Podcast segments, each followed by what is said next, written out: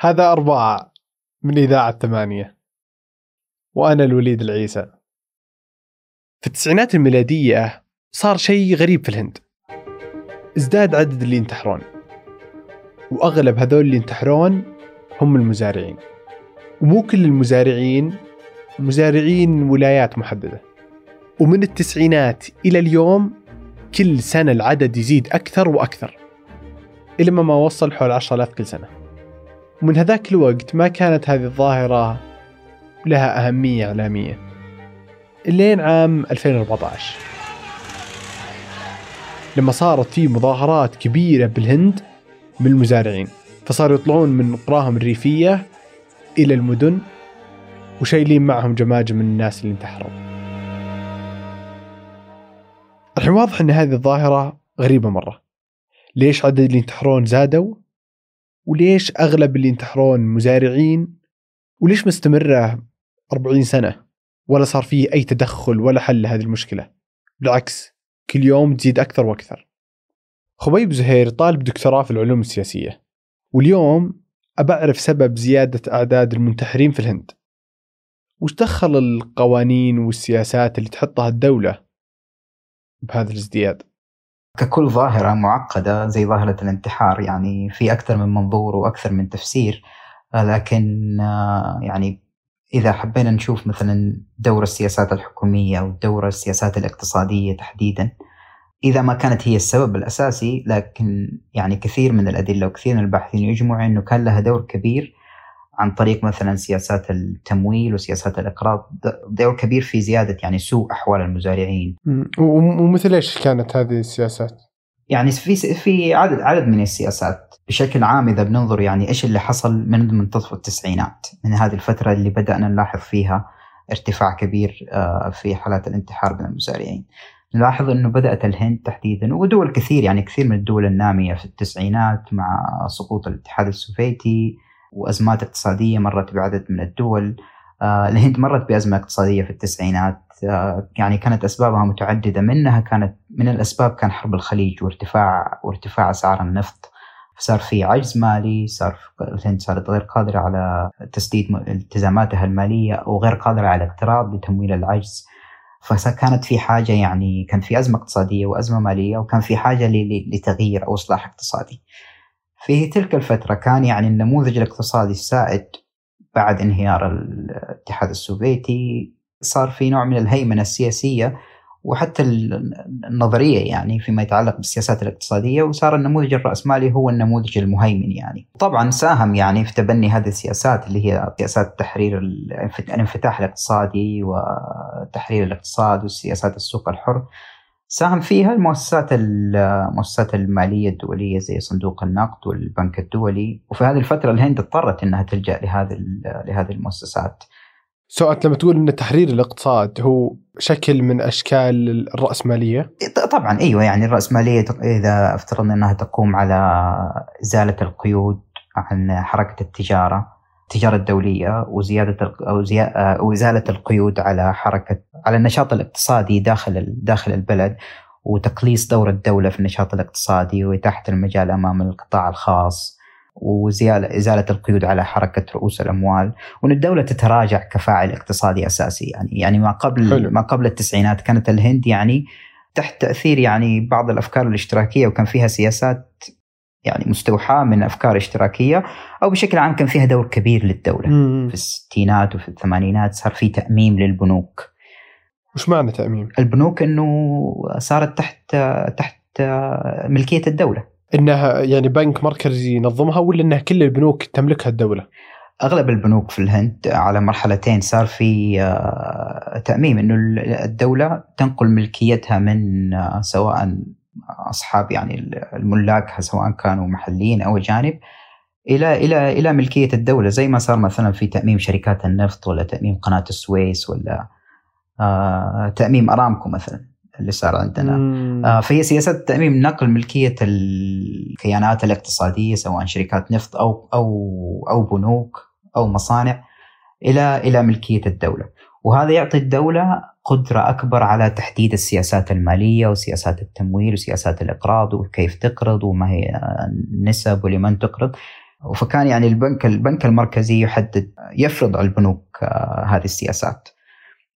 فهذا النموذج اللي كان سائد في الهند فكان في يعني كذا ميل اشتراكي ودور كبير للدولة وخصوصا في سياسات التمويل والإقراض وكان في تركيز على القطاع الزراعي.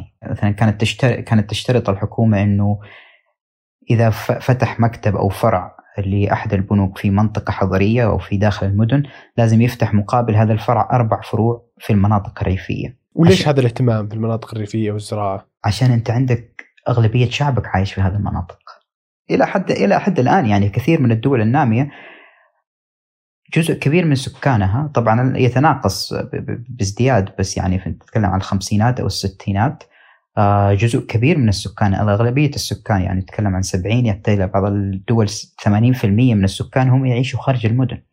يعيشوا في القرى يعيشوا في مناطق ريفية وحياتهم تعتمد على نشاطات اقتصادية زي الزراعة أحيانا الصيد. فالقطاع الزراعي آه، هو هو مصدر يعني مصدر آه، دخلهم مصدر حياتهم. فكان هدف التركيز آه، على الإقراض للمزارعين إنه يكون لهم يعني يكون في طريقة يحصلوا فيها على التمويل عشان يستثمروا وعشان يعني تعرف طبيعة النشاط الزراعي عندك تكاليف في البداية تحرث الأرض وتزرع وتشتري الأسمدة والبذور وتنتظر إلى إلى إلى وقت الحصاد يعني. فأنت تحتاج دخل في البداية إلى أن يعني يجي العائد مع موسم الحصاد.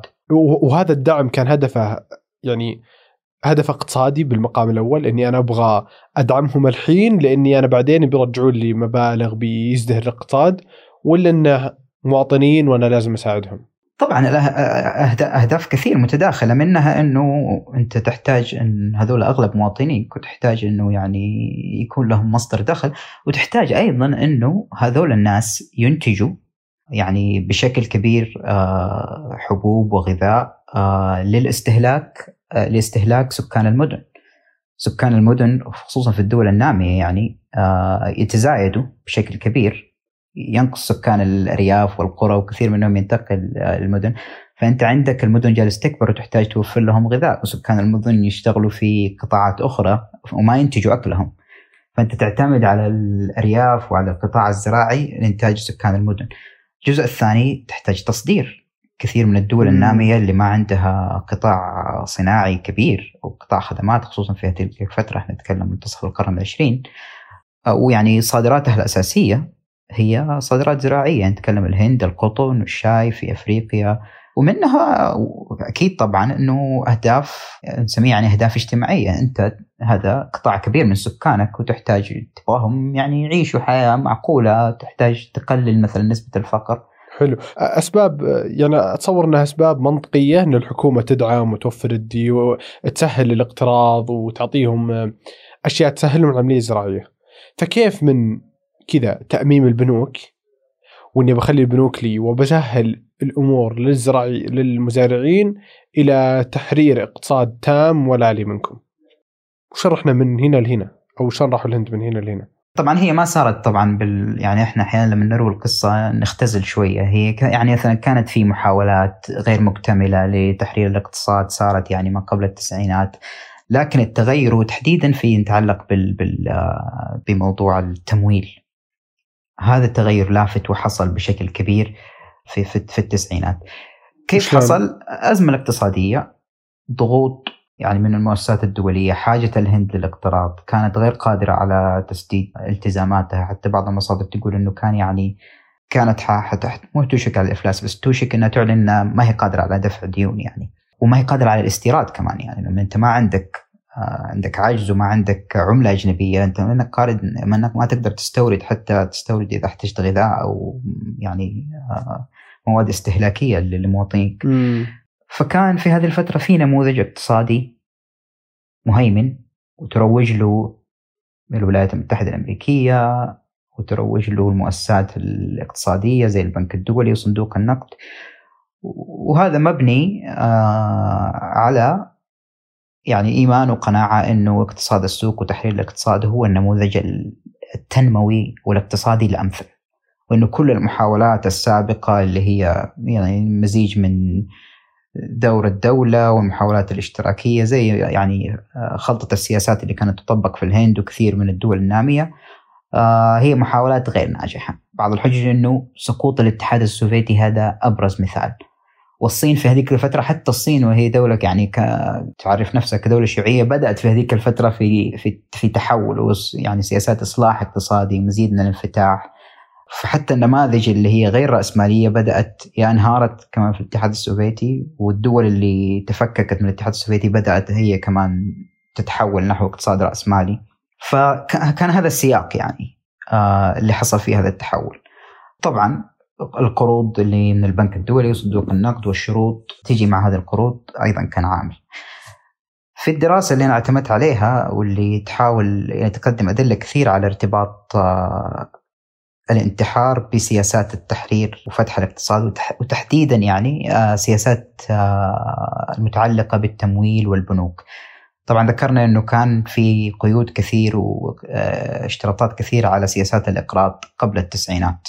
وكانت كلها بصالح لصالح المزارعين لا ما هي كلها لصالح المزارعين يعني كان مثلا تشترط الحكومة إنه 40% من القروض تروح للقطاع الزراعي فهي مو كلها لصالح أيوة. المزارعين يعني بس كان في بس مو كلها بس قصدي لو تقارنها ما بعد وما قبل ما قبل كانت لصالحهم أكثر من اللي صار بعد طبعا أكيد بتلاقي ناس تقول ما قبل يعني لم تكن كافية يعني لسه كانت الهند في هذيك الفترة يعني المزارعين اللي إحنا نتكلم عنهم قبل التسعينات كانوا فقراء كثير منهم يعني, يعني ما كان الحال جميل وممتاز يعني ما قبل يعني لكن كان عندهم على الأقل كان هناك سياسة حكومية تساعدهم حتى هذه يعني هذا القليل آه، من من من العون ولا من المساعدة بدأ آه، يتلاشى بعد سياسات التحرير المالي.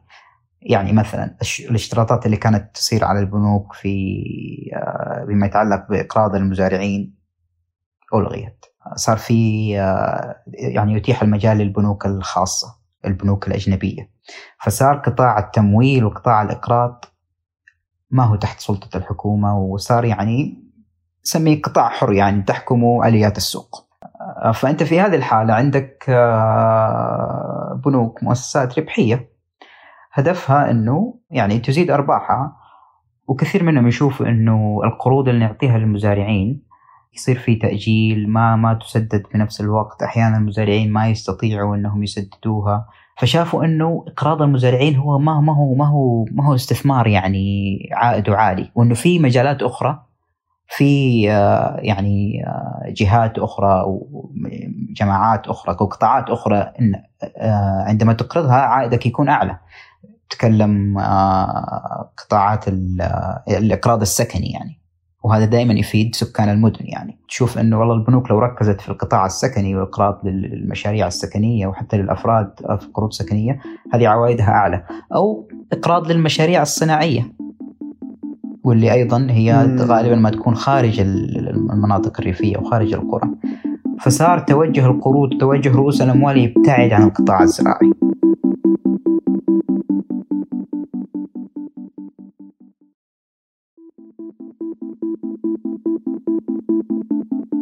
طب وش يعني كيف كيف ممكن تحرير الاقتصاد يتعارض مع آه، دعم الحكومة لقطاع معين؟ يعني أوكي ما في مشكلة أنا بحرر الاقتصاد وبخلي السوق يحكم نفسه والسوق حر وبجيب وأفتح التصدير والاستيراد وكل شيء. بس بنفس الوقت أنا يا الحكومة آه، ابدعم البنيه التحتيه الزراعيه مو مو من البنوك أنا ما أضغط على البنك بس ابى أسوي آه، تسهيلات نظامية للمزارعين. آه، أنا يا الحكومة ممكن أشتري من المزارعين المحليين مبلغ أعلى من اللي برا عشان أدعمهم. هل بالضرورة تحرير اقتصادي يتعارض مع دعم الحكومة لأي قطاع؟ هو على حسب إذا بنقبل ال ال ال يعني الوصفة الاقتصادية هذه اللي هي الرأسمالية أو النيوليبرالية بشكل كامل من زي ما توصفها المؤسسات آه، يعني الدولية إذا بنقبلها بشكل كامل فلا المفروض الحكومة تقلل تدخلها في الاقتصاد ليش؟ لأنك أنت مثلا لما تتدخل بدعم الأسعار أنت جالس تلعب في آليات السوق. السوق ما صار يحكم المفروض السعر يحدد بناء على العرض والطلب. لكن أنت لما تقول للمزارعين أنا أعطيكم سعر آه، أعلى من سعر السوق أنت قاعد تخل بآليات السوق وأنت قاعد تتدخل أنت جالس تحدد أسعار. وهذا يسبب اختلالات اقتصادية وفقا طبعا للنموذج الرأسمالي يعني النظرية الاقتصادية هذه. آه لكن هو ممكن. ويصير في بعض الدول والتحرير الاقتصادي ما صار في في حالات كثير يعني هو كان خليط يعني كان في نوع من التحرير وكان في جزء من سياسات الدعم. وحتى في الهند يعني المسألة ما صارت يعني بين يوم وليلة انقلب الموضوع. ولأنه أصلا الهند ولاية دولة فدراليه كان في في نوع من التنوع. في في مثلا يعني صار في تحرير الاقتصاد على مستوى الدولة ككل لكن في ولايات حكومات ولايات استمرت في برامج الدعم. والملفت وهذا اللي يدلنا إنه دور السياسات الحكومية ودور آه، يعني السياسات المتعلقة بالبنوك والإقراض كان له تأثير كبير على موضوع الانتحار. إنه في ولايات كان فيها حالات انتحار عالية. الحكومات الولايات ما هو الحكومة الفدراليه على مستوى البلد كل حكومات الولايات سوت برامج إقراض وتسهيلات بنكية حتى في سياق التحرير الاقتصادي يعني. في هذه الولايات وفقا للدراسة اللي اللي اقتبستها اللي هي عنوانها الاقتصاد السياسي الانتحار في هذه الولايات معدل الانتحار منخفض عن الولايات اللي ما ما طبقت هذه السياسات. أوه. فهذا يدل على علاقتهم مع بعض أيوه إيه، هذا يدل على علاقتهم مع بعض ويدل أيضا إنه في مجال للتدخل يعني المسألة ما هي أبيض وأسود ما هي إنه يا أحرر اقتصادي أو إنه أصبح دولة يعني مغلقة أو دولة اشتراكية ولا شيوعية في مجال يعني كذا يعني الانتقائية إنه هذه الانتقائية وهذه البراغماتية وهذا يعني التحرر من النماذج الجاهزة والوصفات الجاهزة آه، مهم صراحة ومفيد وقد يساعد كثير من الدول إنها تتجنب يعني هذه المآسي وهذه النتائج الكارثية. وتاخذ الخلطة اللي تناسبها، بس لو جينا على الهند نفسها لو بنقارن قبل التحرر وبعد التحرر، هل هل حققت الهند الشكل الاقتصادي اللي هي تبيه؟ طبعا هي حققت نمو اقتصادي كبير و... وكان في تقدم في التصنيع، كان في يعني حتى نقص في في معدلات الفقر لكن في نفس الوقت إحنا كيف نبى ننظر للنمو الاقتصادي؟ هل نبى ننظر له على مجرد أرقام؟ هل التغير في الناتج المحلي الإجمالي؟ أو بننظر له على كيف قطاعات واسعة من الناس في الريف وفي المدن الفقراء والطبقة الوسطى وحتى الأغنياء، كيف الناس جالسة تعيش؟ هل قللنا بشكل كبير من المعاناة اللي آه، يعيشها الفقراء هل في شيء كان بيدنا نسويه وما سويناه فعلى حسب كيف نبغى نقيم يعني نمو التنمية الاقتصادية يعني. قطاعات واسعة من الناس اللي تعيش في الأرياف المزارعين هذول اللي انتحروا. بالنسبة لهم ما يعنيهم كثيرا النمو الاقتصادي اللي جالس يصير في الهند إذا أوضاعهم صح. قاعدة تسوء من سنة لسنة. سكان المدن قد يكونوا منتفعين بشكل كبير من النمو الاقتصادي اللي يحصل مع الانفتاح. جزء من الطبقة الوسطى والجزء من الأصحاب يعني الأعمال والناس اللي لهم استثمارات صناعية يكونوا مستفيدين بشكل كبير من هذا النمو. لكن هو السؤال السياسات الاقتصادية لها نتائج ما هي متوزعة بشكل متساوي. يعني في سياسة اقتصادية قد تنفع ناس وتضر ناس. وأحيانا سياسات اقتصادية ضرورية يعني مهمة. آه زي مثلا بعض سياسات السعودة يعني عندنا في السعودية. يعني هي مهمة ولها نفع لكن كمان لها ضرر. نوازن النفع بالضرر والمتضررين هل في شيء نقدر نقدم لهم يعني نوع من التعويض أو نوع من السياسات البديلة اللي تعوض يعني تخفف عنهم الضرر بافتراض إنه إحنا لازم نفرض هذه السياسة، إحنا لازم نحرر الاقتصاد أو إحنا لازم نقلل الاعتماد على النفط ولا على الأعمال الأجنبية. وهذه فكرة فكرة التحيز الحضري. أه، فهذه هذه الكتاب اسالك إياها على انه كيف إن الم... كيف إن بعض السياسات تنظر ل المدن الكبيرة وال وتغفل عن الناس اللي ممكن يعيشون بالريف. وتو كنت تقول إنها في فترة من فترات 80% من السكان كانوا يعيشون بالريف. فكيف التحيز الحضري هذا؟ يعني أصلا كيف إنه ممكن يضرهم؟ وش وش وش التحيز الحضري؟ في اقتصادي مايكل ليبتون آه، كتب كتاب أظن في أواخر الستينات اسمه لماذا يبقى عنوانه لماذا يبقى الفقراء فقراء. آه وكان إجابته لهذا السؤال إنه جزء كبير من استمرار الفقر في الدول النامية رغم معد يعني ارتفاع معدلات النمو ومشاريع التنموية الكبيرة اللي تصير في الدول النامية. هو جزء منه إنه هو هذه نزعة التحيز يسميها التحيز الحضري urban bias واللي هي نزعة موجودة عند كثير من المعنيين بسياسات التنمية والسياسات الاقتصادية من سياسيين وصناع قرار من اقتصاديين من رجال أعمال من حتى الناس اللي تلاقيهم مهتمين بقضايا الفقر والمساواة يعني مثلا بعض النشطاء في في في الحركات العمالية والاتحادات العمال. هو يشوف إنه هذه النزعة موجودة عند قطاعات كبيرة من من الناس المهتمين بالتنمية والنشاط الاقتصادي. وهي تحيز يعني ما ما يحتاج نفترض فيه سوء النية يعني كثير هو يقول إنه كثير منهم هذول يعني ناس يعني مخلصين ويهمهم فعلا إن تحقق تنمية حقيقية في بلدانهم. فهي هذه النزعة اللي تهيمن على كثير من يعني صناعة السياسات التنموية الاقتصادية وإنه تشوف إنه القطاع الزراعي هو قطاع تقليدي وغير منتج وكفاءته يعني آه، منخفضة ولازم نحاول وطريق الطريق للتنمية والتقدم والتحديث هو يعني يكون عبر التحول للتصنيع وتقليل يعني حصة القطاع الزراعي في ال في ال في, ال في الاقتصاد أو في الناتج المحلي. طب وهل اليوم البنك الدولي يقترح يقترح هذا الموضوع على الدول؟ إنه انقلوا انقلوا للمدن الكبيرة اتركوا الأشياء الصغيرة. والله شوف. في السنوات الأخيرة صار يعني نقول لك هذه كتابات مايكل ليبتون من من من الستينات والسبعينات فكان هذا النقاش يعني آه، الآن لما نتكلم عنه قد يبدو قديم لكن المشكلة إنه المشاكل والتهميش اللي يصير في في المناطق الزراعية خارج المدن مستمر لكن على على الأقل على المستوى النظري هو هو هو واضح يعني. يعني هذا هذا نقاش ما هو جديد. وش اللي واضح قصدك؟ يعني في اعتراف بمشكلة التحيز الحضري يعني ما هي ما هي معلومة جديدة إنه لكثير من الناس المهتمين بالاقتصاد والتنميه إنه في تحيز حضري، حتى المؤسسات الدولية زي البنك الدولي الآن لو تروح الموقع وتتكلم موقع البنك الدولي وتبحث مثلا عن الفقر ولا لأنه في الفترة الأخيرة يعني البنك الدولي صار له تركيز على مكافحة الفقر.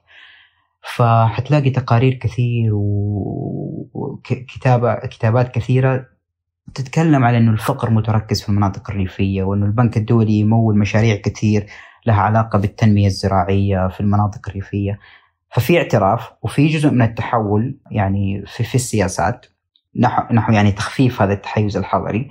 لكن السؤال مسألة التطبيق يعني إحنا نعترف بوجود مشكلة على المستوى النظري لكن مسألة التطبيق وتمويل هذه المشاريع وتحويل آه الاستثمار وتحويل الانفاق الحكومي من المناطق الحضرية والمدن والقطاعات الصناعية إلى مناطق أخرى. هذه مسألة سياسية عويصة وهنا يعني يكون واضح البعد السياسي فيها. طب وهل في دول مثال دولة أو تجربة قد جت قالت أن التحيز الحضري هذا تحيز واضح وغلط مدري إيش أنا ما راح ما راح أحفز الناس إنهم يطلعون من هذه القرى، ما راح أحفز أكبر المدن، لا لا بالعكس، وفعلا نجحت اقتصادها صار مزدهر جيد نسبة الفقر صارت قليلة المجاعة أقل ولا أن إحنا يعني ننتقد التحيز الحضري بس يعني ترى في النهاية ما له. إنها واقع هي حقيقة إن الفقر يصير يكثر يصير كثير في ال في ال في, ال في الأماكن الريفيه مثلا. وهو هذه المشكلة أحيانا يعني كثير من من المشاريع أو السياسات اللي كان فيها تحيز كبير ضد القطاع الزراعي كان تبريرها هذا إنه القطاع الزراعي لا يمكن إنه يكون قطاع منتج ويوفر يعني عيش كريم للناس اللي يعيشوا في هذه المناطق. فما لنا إلا سياسات التصنيع وسياسات التمدن وإنه هذول الناس يعني بنضغط عليهم يعني ماليا واقتصاديا من طريق فرض الضرائب ونسحب عنهم التمويل ألين يعني يا يهاجروا المدن ويصيروا عمال ويدخلوا في في عملية التصنيع وفي نفس الوقت إحنا نحتاج طبعا الدولة تحتاج أي دولة تحتاج قطاع زراعي وتحتاج إنتاج عشان توفير الغذاء يعني آه، للسكان المحليين أو أحيانا للتصدير. لكن نحول هذول المزارعين الصغار يعني نطور القطاع الزراعي بحيث يصير مبني على فكرة اللي هي المزارع الكبيرة. شركات كبيرة أو ملاك كبار يملكوا أراضي كبيرة مو مزارعين أفراد ولهم مزارع واراضي صغيرة ويعيشوا عليها ويبيعوا في السوق سوق القرية. لكن نحول القطاع الزراعي إنه يصير أكثر كفاءة عبر يعني فكرة شراء أو آه، تملك أراضي كبيرة وتحويلها إلى إنتاج يعني عارف فكرة ال mass production يعني. بس مو بهذه فكرة الاستيراد اللي صارت في الهند. يوم فتحوا الاستيراد وصاروا يجيبون آه، أكل من برا فسعره أقل. فطبعا هو سعره أقل لأنهم برا يستخدمون آلات وعندهم شركات وعندهم هذا ال mass production فصار السعر المحلي غالي فصارت الناس ما تشتري. فإنها أنت إذا فتحتها ترى يعني فعلا ما ما راح أقدر ادعمك لأن في شركات آه، صارت تجيب آلة واحدة تشتغل مكان مية عامل. صحيح يعني هذا هذا هذا هذا جزء هذا جزء من الإشكالية. وعشان تشوف يعني مثلا آه، في في الهند وفي مناطق كثيرة في مزارعين كبار المزارعين أمورهم طيبة يعني وعلاقاتهم ممتازة مع يعني ما ما يتأثروا بالسياسات الحكومية حتى ينتفعوا أحيانا بالسياسات الحكومية. يعني في أحد المصادر اللي يتكلم عن الاقتصاد الهندي آه، كنت بقرأ فيه قبل فترة يتكلم إنه حتى في التسعينات كان في بعض الدعم يقدم لي آه، للقطاع الزراعي لكن من يستفيد من هذا الدعم؟ كان يستفيد منه كبار المزارعين. وكان في دعم يعني مثلا الحكومة كانت تقدم يعني بعض اللي هي عارف مدخلات الإنتاج مثلا زي المبيدات وال أو البذور أو مشاريع البنية التحتية. بس هذه كانت تفيد نسبة كبيرة من الدعم الحكومي في حالات وجود دعم كان يذهب إلى كبار المزارعين. فهو جزء إنه فكرة إنه هذا التحيز هو مو بس مضر بالقطاع بالأماكن الريفية والقرى لكن هو مضر بالفقراء في هذه الأماكن. زي ما قلنا فكرة التحيز التحيز الحضري هي فكرة آه، يعني لاحظوها الناس من فترة طويلة. لكن ليش ما الحكومة اكتشفوا إنه في تحيز حضري طب هذه سياسات ضارة ليش ما نغيرها؟